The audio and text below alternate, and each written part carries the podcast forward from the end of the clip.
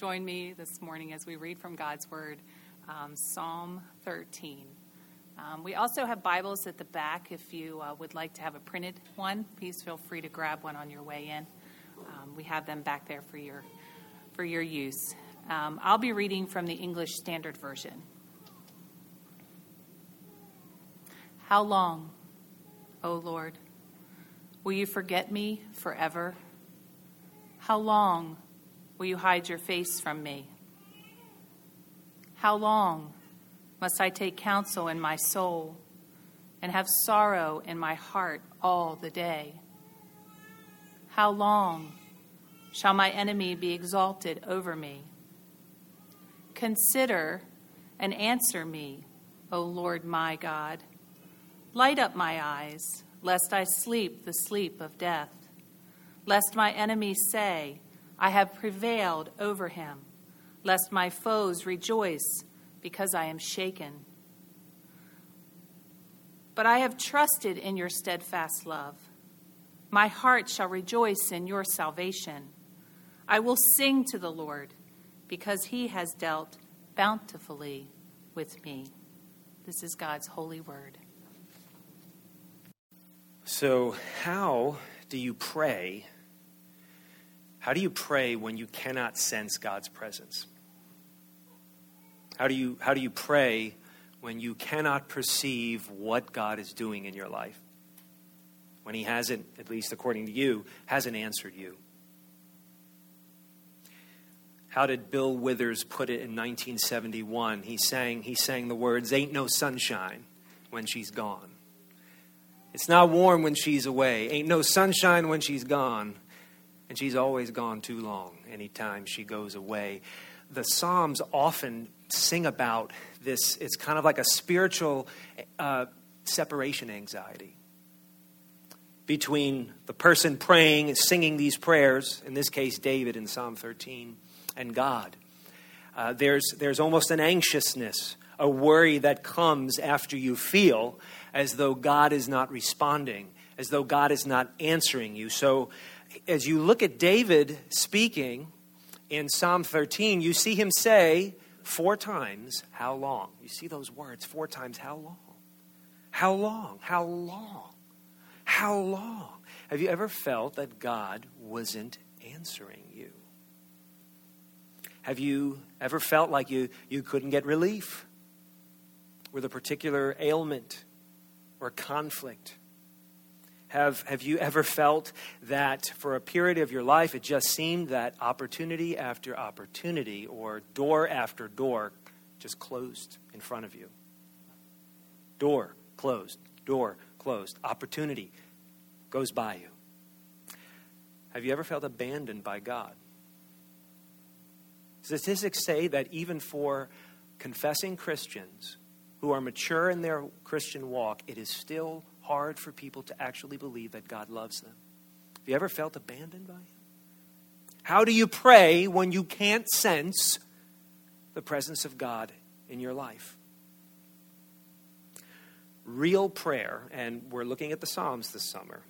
So they are all sung, composed prayers real prayer and, and prayer that is prayed in faith, it remembers that God's silence isn't always as it sounds.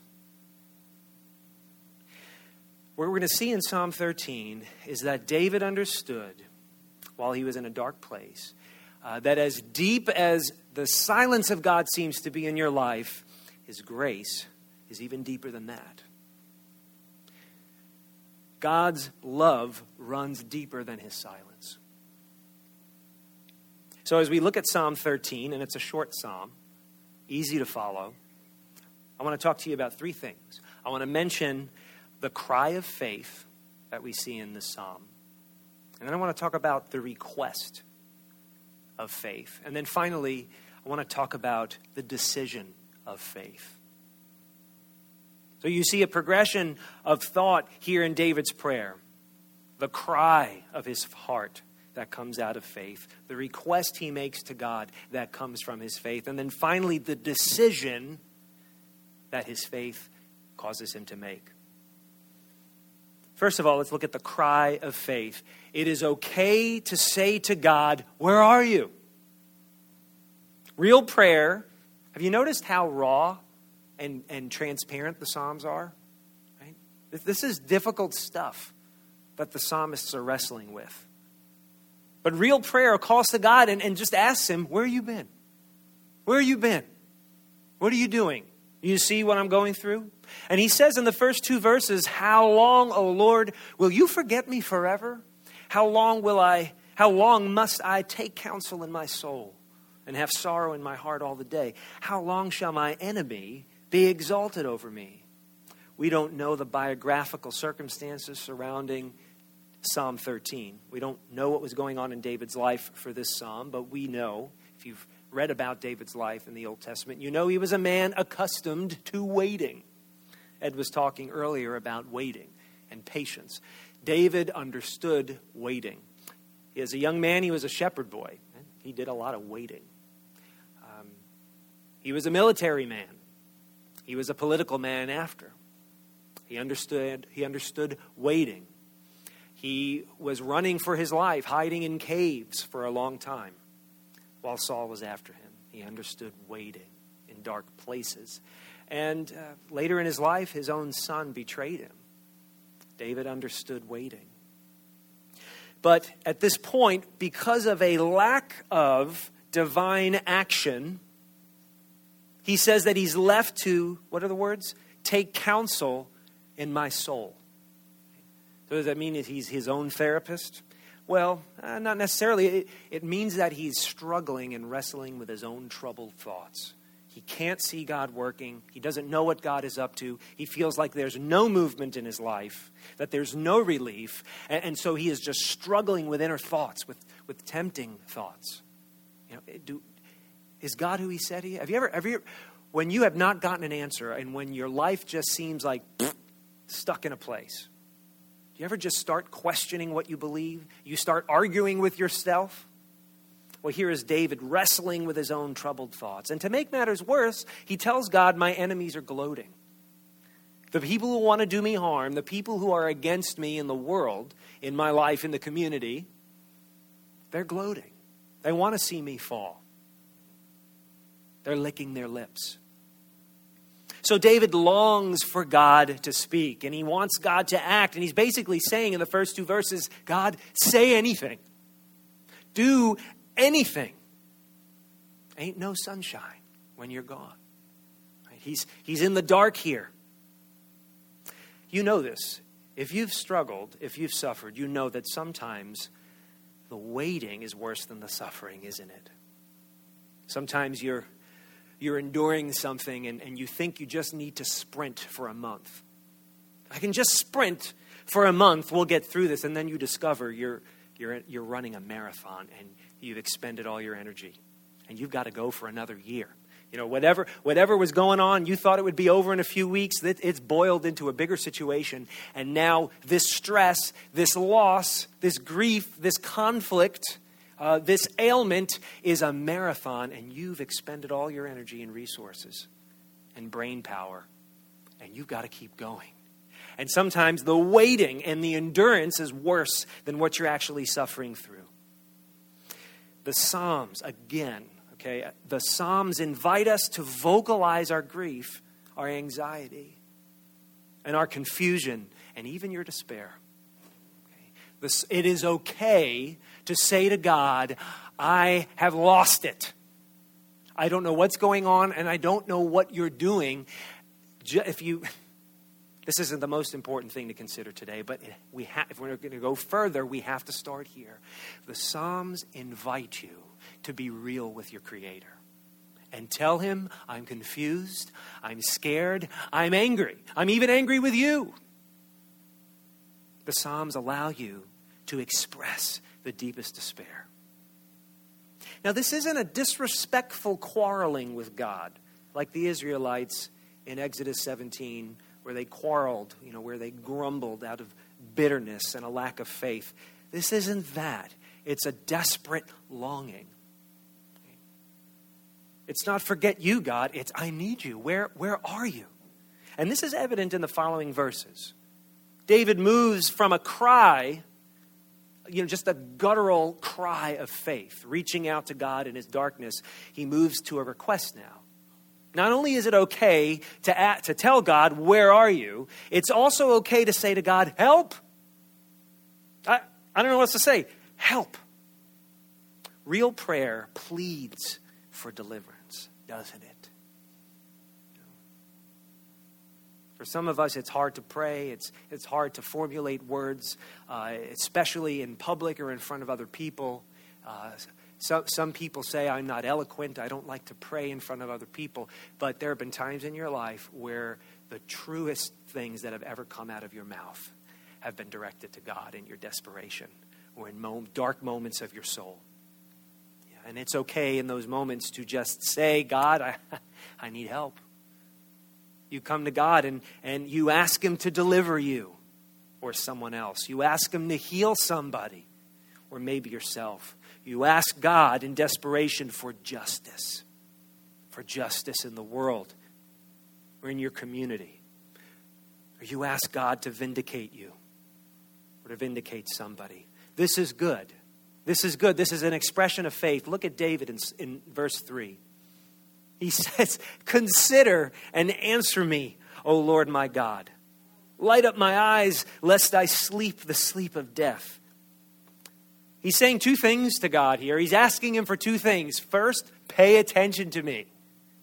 Look, heads up. Here I am. Here I am, stuck in a dark valley. I'm in a ditch. I'm in a ravine. Don't know how to get out of here. Waters are rising. I need something here. Throw me a lifeline. That's the first thing. He said, God, would you pay attention to me? The second thing he says, though, is this is curious. This is interesting. Light up my eyes. Some translations say, enlighten my eyes. Commentators say, in the very simplest sense of, of, the, of, the, of the language, uh, it sounds like David is asking that God would just brighten up his eyes. You know, cheer me up, Lord. Change my countenance so, so that I don't, I, don't, I don't go into such a deep despair that I can't come out of it. Because right? he talks about sleeping the sleep of death. It's a real thing, physiologically, mentally. He's saying, Spare me from that, Lord. Brighten up my eyes, cheer me up. And I think on the surface that's fair to, to, to assume that. But all commentators can't help themselves by saying, is something deeper going on here in David's request? I actually think there is. I think what David is really getting at here when he says, Light up my eyes, I think what David is trying to do is get a different perspective. I think he wants God to help him see things differently. Because here's the thing how are you going to cheer up in a difficult situation? In the darkness, how, how can you have hope? How, your perspective needs to change. You've ever had those jobs that you just wanted to quit, but you couldn't because you needed to make money, like just the worst job, the job from hell? We've all had one or two of them in our lives, and you're in the middle of the day and you're just, oh, oh, oh I, I don't know how to endure this. This is these people or this, this work. I, I've had enough of this. And, and what changes your perspective? Well, you realize you get to go home at the end of the day. so just, just a slight change in, in your vantage point may give you just enough encouragement, may lift your countenance just enough to get through and endure the end of the day. And I get the sense that David is asking for a change of perspective. Enlighten my eyes, Lord. The preacher, Charles Spurgeon, put it this way this is how he applied David's request. He said, Let the eye of my faith be clear, that I may see my God in the dark. Let my eye of watchfulness be wide open, lest I be entrapped. And let the eye of my understanding be illuminated to see the right way. And this is interesting because the Apostle Paul said almost the same thing when he wrote a letter to the church in Ephesus. In Ephesians chapter 1, Paul is telling the Ephesian church, I'm praying for you. I remember you when I pray, and I pray all these wonderful things that you would know how much God loves you and, and the power of God at work in you. And in the middle of that prayer, he says to them, I'm praying that you, that, that the eyes of your heart would be enlightened, that you may know what is the hope to which he has called you What are the riches of his glorious inheritance in the saints? Paul knew that what believers need, what you really need for a, a life of honest prayer, even in your darkness, right? For, for, for you to be able to stay sane and have a brighter countenance, even in the dark moments of your life, what you need is the right perspective. You need to see more than what is on the ground. And you need to understand more than what people are telling you. Light up my eyes. You've asked God for many things. I, I think of all the things that you've asked God for. Have you ever asked God to adjust your perspective? We make, we make the mistake of drawing conclusions and of, of making assumptions based on sight and feeling. We make the mistake of determining what is true and what God is or is not up to based on what our senses are telling us and what our feelings are telling us. Well, God gave us our senses and God gave us our feelings. They're good things, but they're not enough, not even close. Feelings draw data from our senses. Right? We look, we see, we touch, we look at what's going on around us or what's not going around uh, uh, on around us, and our feelings are influence, and then we follow our feelings. And these is what, this is what our senses tell us. I've got no money. I've got no job. Or I've got the wrong job. Or I'm in the wrong relationship. Or I have no relationship. I'm in conflict. I'm lonely. I'm desperate.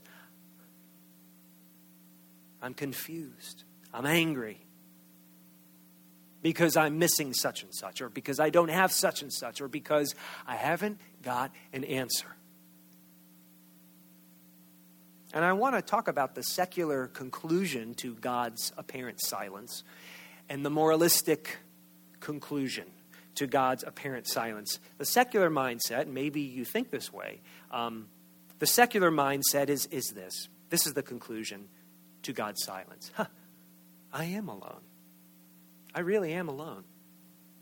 I don't have anyone to trust in. And, and so, if, if you're thinking that way, wow, I really am alone, not only has God deserted me, but there is no God, or if, even if functionally you live that way, well, then you, you've got to, this is, these, you may have two, one of two responses. The first response is you've got to concoct a reason to get out of bed in the morning, don't you?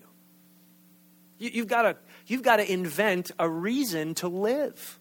You've got to get behind a cause or an idea or put an unhealthy amount of expectations on a person in order to move forward day by day because you think, well, I am alone in the universe. Or you just give in to despair, you just give up.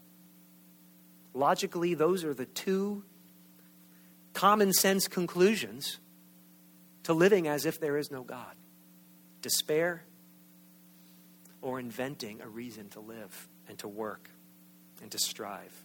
What about the moralistic mindset, the kind of religious, the religious churchgoer mindset? Are you tempted to conclude that your silence means that God is punishing you? Not that he doesn't exist or that he's gone, but that he's punishing you, that he's playing hard to get but He's giving you the silent treatment because of something you've done. Now you start wondering, well, what have I done? What have I said? What's going wrong? What am I do- doing enough of? What am I doing too much of? Because he's silent, so obviously he's upset with me. So, what do you do now? Two responses. Either you strive harder and harder, you work harder. You're nicer. Some of the nicest people in the world are striving hard because they don't want God to be silent in their lives. And so you try and you try and you strive, but in vain. Or you do the same thing that the secular people do and the skeptics do. You also give up and you fall into despair because you just can't figure out what God wants from you. and you're tired and discouraged from trying and trying and trying and still not getting the answers that you want or that you think you're entitled to. But here's the thing whether you interpret the, God's alleged silence in a secular way or in a moralistic way, both conclusions are bad. uh, because you're interpreting your sight and your feelings with bad theology.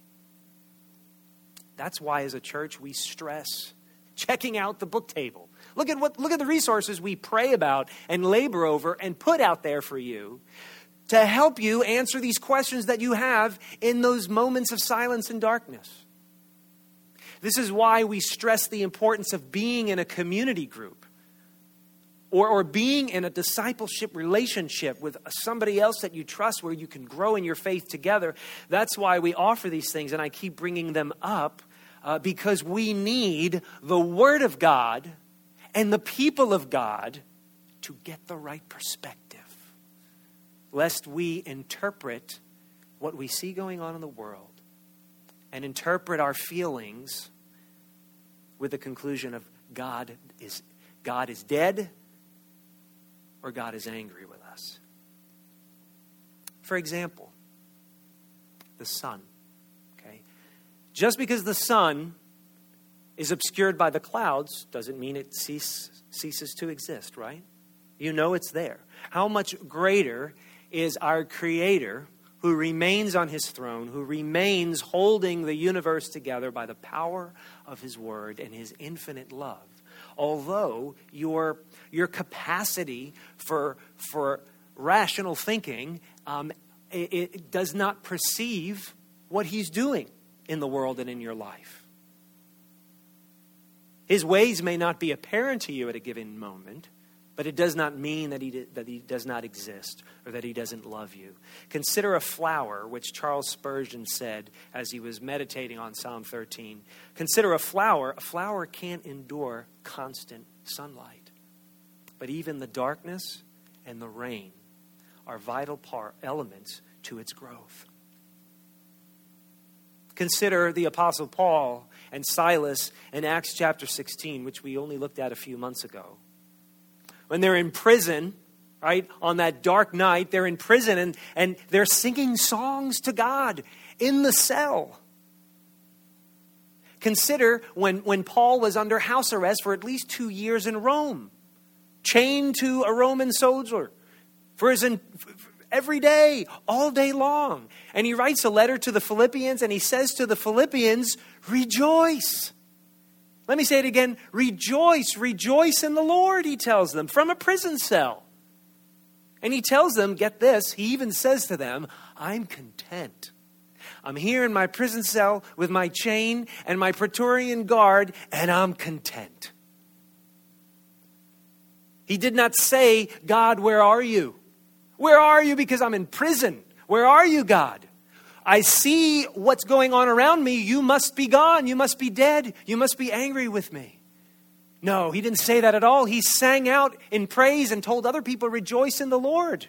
Why? Because he knew that God was right there in the cell with him. He knew, he knew, he knew where God was. He said, God is right here with me. As a matter of fact, God put me here. God sent me to prison. And that's true, by the way. Read the book of Acts, because Jesus said to Paul, You must testify you must go to Rome and you must testify. You must tell everybody about me. You must even testify before Caesar. So Paul knew that God wanted him in prison. Paul sees and sings because he knows God is with him in the darkness. And this brings us back to David. Because faith will lead you to cry out to God, and faith will lead you to ask Him, to ask Him boldly and honestly for a new perspective, for the right perspective. But faith goes further than that. You see it in David. Faith helps you make a decision. Now, faith is a gift. I don't want to I don't want to miss I don't want to I want to be clear. Faith is a gift. You don't conjure it up by yourself. But when God gives you faith, you must express it. And our faith is often expressed in the decisions that we make in our choices. And so David makes a decision. In verses 5 and 6, he resolves by saying, But I have trusted in your steadfast love. My heart shall rejoice in your salvation. I will sing to the Lord because he has dealt bountifully with me. David says, I trust in your steadfast love. That, that phrase, steadfast love, that's a Hebrew word, and I never tell you what the original, what the original words are because I don't think it's very helpful. But this one's important. The word is chesed. And you see it all over the Old Testament. It's an important word in the Bible. You've often seen it translated, if you're familiar with the Old Testament, you've seen this word translated loving kindness, unfailing love, the NIV says. The King James Version says mercy, and I don't think that's sufficient. But I have trusted, David says, in your steadfast love. This is a powerful word. It's a covenantal word and it denotes God's unfailing, unwavering commitment to love his children. And it's out of this steadfast love that David remembers. It's out of this steadfast love that God's goodness extends to people. It's out of this steadfast love that he offers his people salvation. Salvation doesn't come from your ability, from your rightness, from your morality, from your religiosity or intelligence or your good, kind acts.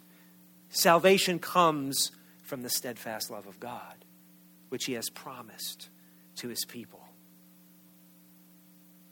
He said this in uh, Isaiah, uh, Isaiah chapter 54.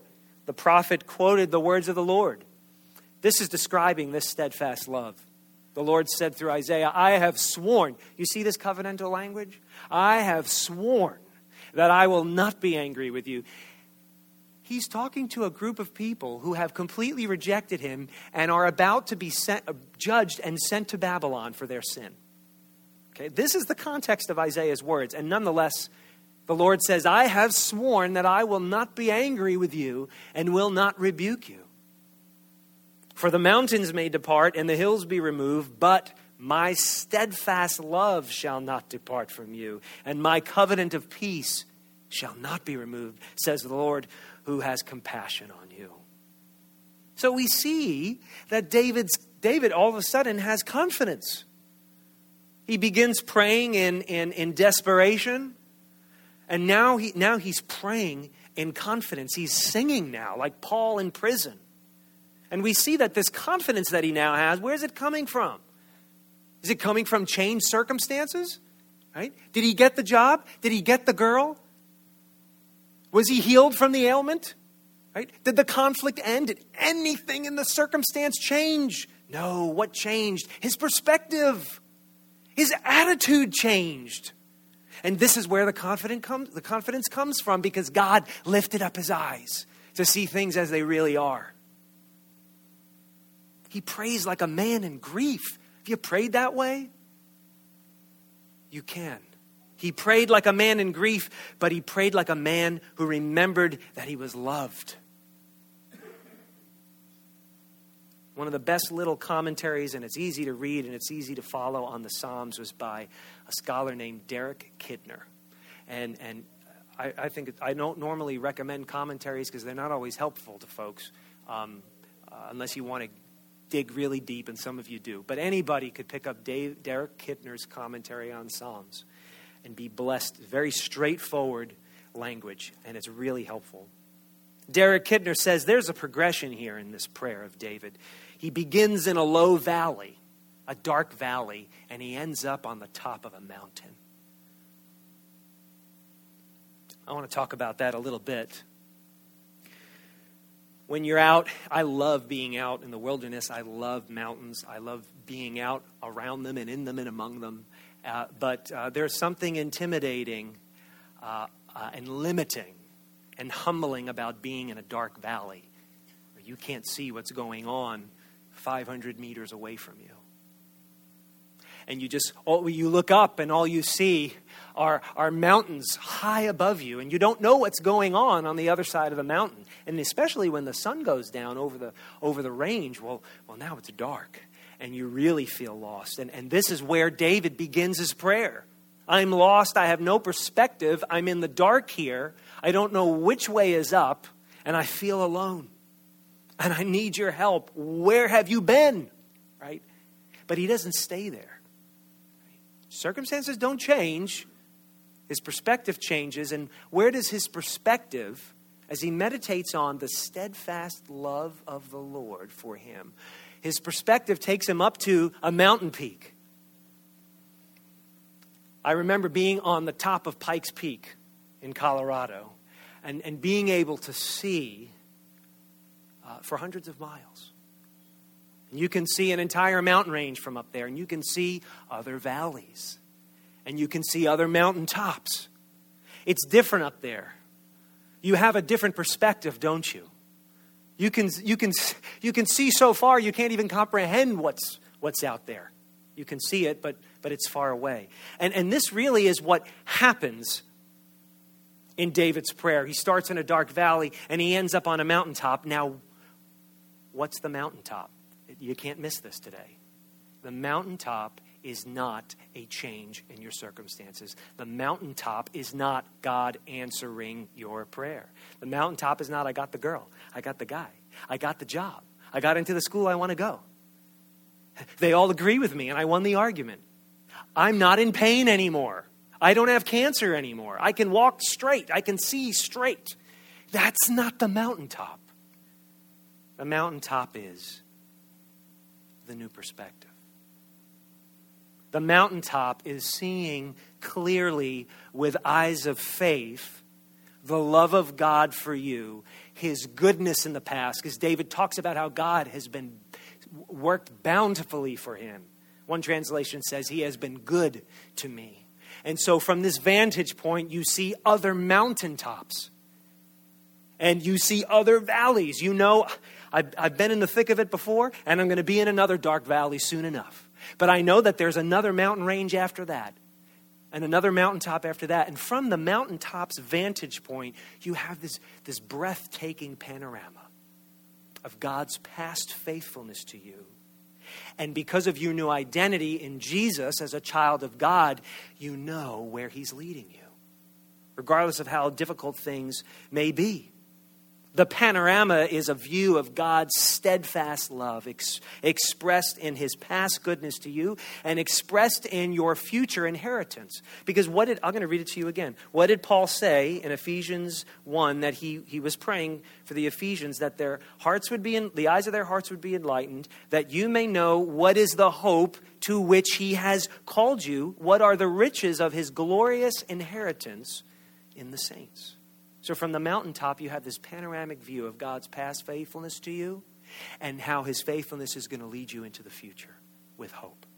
That's the mountaintop. That's why David is singing with confidence by the end of the psalm because of what's up there. And I added another picture here for you. This is me and my friend uh, Fred from Astoria, Queens. And the reason I, I mention this to you is to highlight the concept of Christian community and fellowship. The book table and your community groups and our discipleship relationships and our friendships in the Lord because we need to be on these mountaintops together to help one another interpret the promises of God. This is why we walk through life together, not alone as a faith community, because we help one another interpret and see clearly the proper vantage point.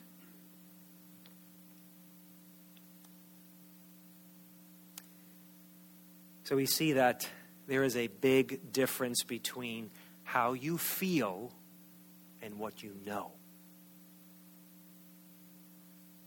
And this is what leads us to worship. You don't need an answer to worship God. Your circumstances don't need to change in order to worship God. Faith chooses to worship God. Despite the circumstances, faith says, No, I'm going to honor him and praise him and worship him and give thanks to him, regardless of how dark things are getting right now. This is what David does. What does he say? He says, My heart shall rejoice in your salvation. I will sing to the Lord because he has been good to me. That's why Christians sing. That's why we sing. I will. I will rejoice in the salvation of God. And I don't mean stoking yourself up emotionally to fake it for God and for other people. No, a legitimate, candid joy in the Lord because you see from the mountaintop his faithfulness to you. That doesn't change, although your circumstances may have. Now, where does this perspective, do you, don't, do you want this perspective? I, I would recommend it to you. I need it myself. Where do you get this perspective from? Well, let's get there before we conclude. Back to the prophet Isaiah, Isaiah 49. The Lord said through Isaiah, Sing for joy. Sing for joy, O heavens, and exult, O earth. Break forth, O mountains, into singing. For the Lord has comforted his people and will have compassion on his afflicted. But Zion said, now these are the people in Jerusalem, okay? Now Zion said, The Lord has forsaken me. My Lord has forgotten me. Sound familiar?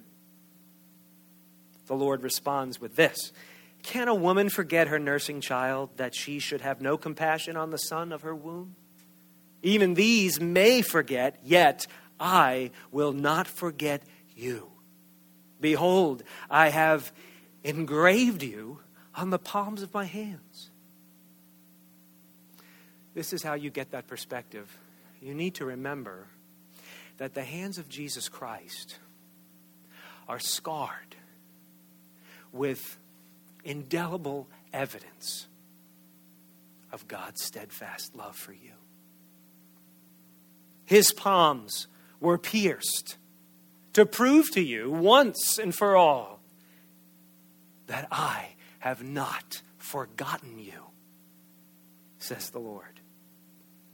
The author of the book of Hebrews said to us, In the days of his flesh, Jesus offered up prayers and supplications. That means really, really intense prayers.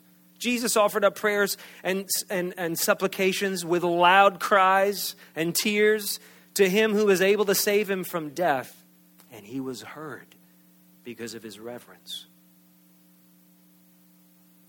You see, Christ's cross, Christ's death, that's where you've been. You stand up on that mountaintop, on that ridge line, and you look down into those valleys, and what you see in the valleys are Christ died, and you died with him, if you're a Christian.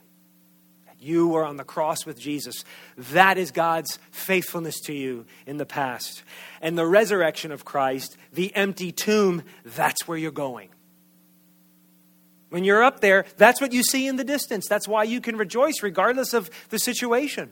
And when you head back down that ridge into the valley again and you're in the darkness again, you remember what you saw up there on the mountaintop. You know where you're headed because the tomb is empty. And that's where you're going. Is this enough? You know, because we always want something more. Is this steadfast love of the Lord enough? Because we'll forget and we will think, no, it's not enough. I really need that job. And then it'll be enough. The steadfast love of the Lord is always enough. When I was uh, in a, this would have been not quite 10 years ago, nine, eight years ago, I was in a hospital room and um, I was waiting for surgery. It was another operation to remove some cancer in my neck, and uh, it was stage three, so it was kind of a, not great news.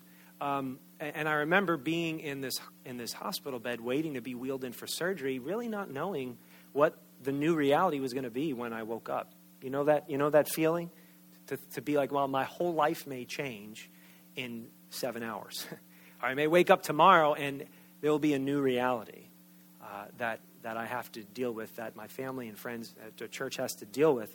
And in and in that moment, I read Second Corinthians chapter 12, where Paul's talking about this thorn in his flesh, this thing that was bothering him in his life. And um, it wasn't a sin. Uh, it, it seems to have been some kind of an ailment, some type of an obstacle. He called it a messenger from Satan. Um, and, and basically, he, he said, I asked Jesus three times to take it away, and he said no. one of my old mentors, Glenn Parkinson, said, God is not as worried about your problems as you are. And Jesus said to him three times, No. And actually, he recorded what Jesus precisely said My grace is sufficient for you. For my power is made perfect in weakness. And that is the perspective that we need. And that is what is enough. And I read those words, and I had uh, the, most, the most complete sense of the love of the Lord and the presence of the Lord than I think I've ever felt before.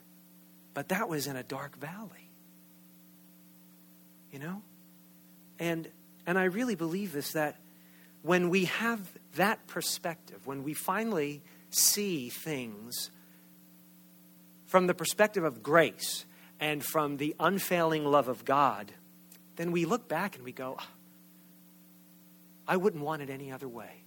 I asked God for this. I asked Him to avoid that. I didn't want this. I, I, asked Him for all these things. But now, in hindsight, seeing the love of God for me, His goodness in the past, and seeing because of the resurrection of Christ where I'm going in the future, I wouldn't have it any other way.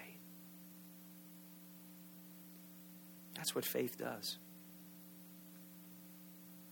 So God's love runs deeper than His silence much deeper. The love of God is greater far than tongue or pen can ever tell. It goes beyond the highest star and reaches to the lowest hell. Frederick Lehman. When you can't presently perceive God's love, remember his promise to love you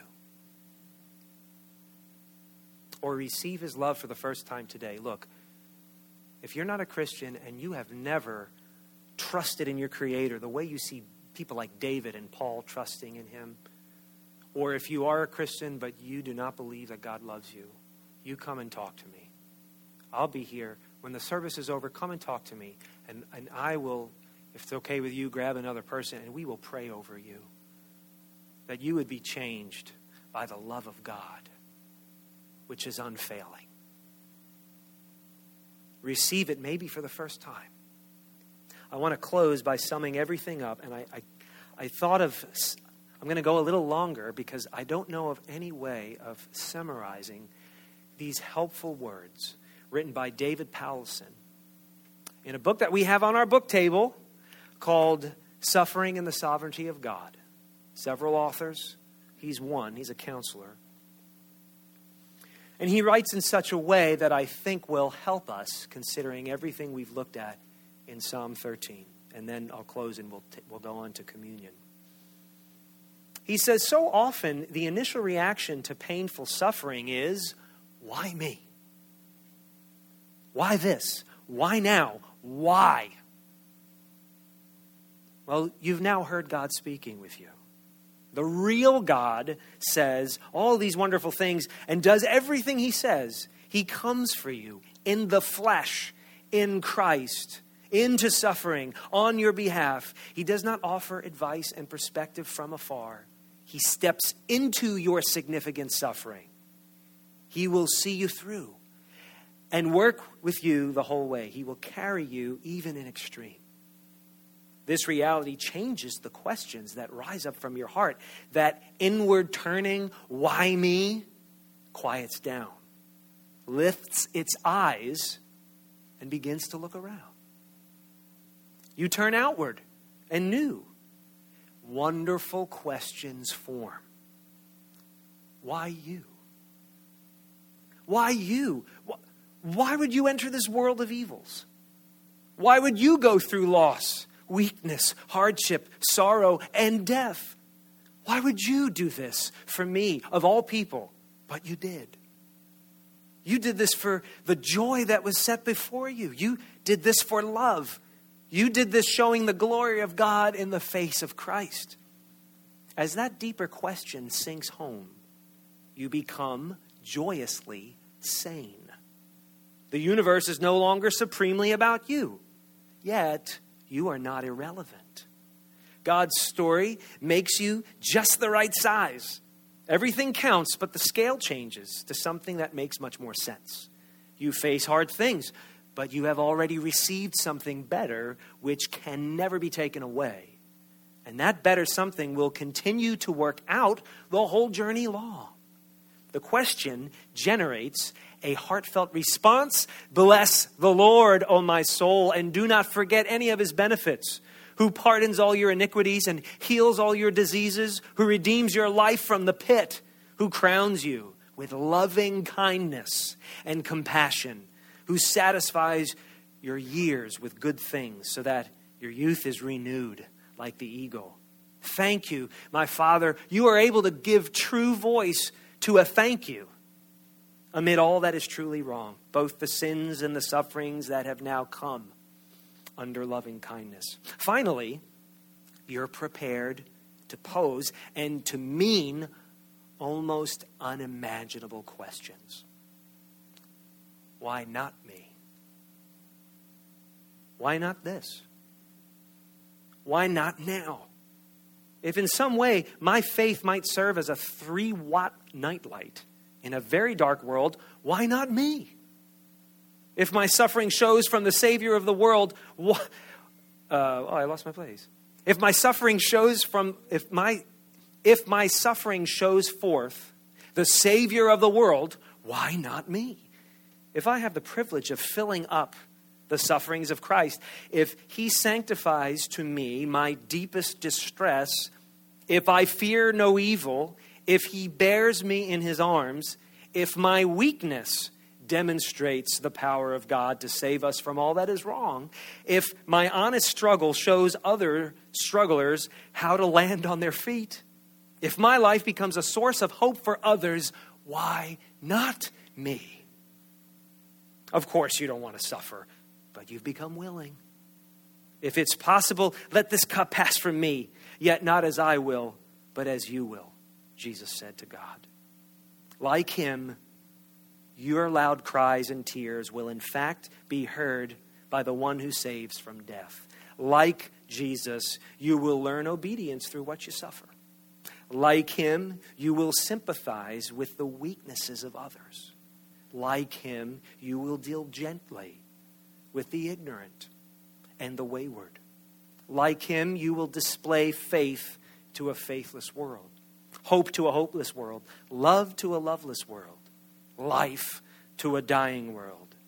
If all that God promises only comes true, why not me? Let's pray.